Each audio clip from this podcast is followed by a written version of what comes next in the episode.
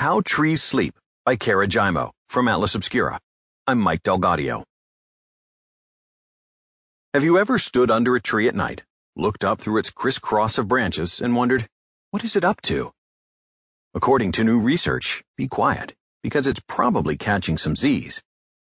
An international team of scientists has found evidence that trees sleep at night, their leaves and branches slowly drooping as soon as dusk settles.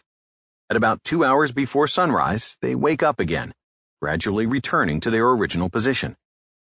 The changes are not too large, only up to ten centimeters, Etu Putinen of the Finnish Geospatial Research Institute told Science Daily, but they were systematic.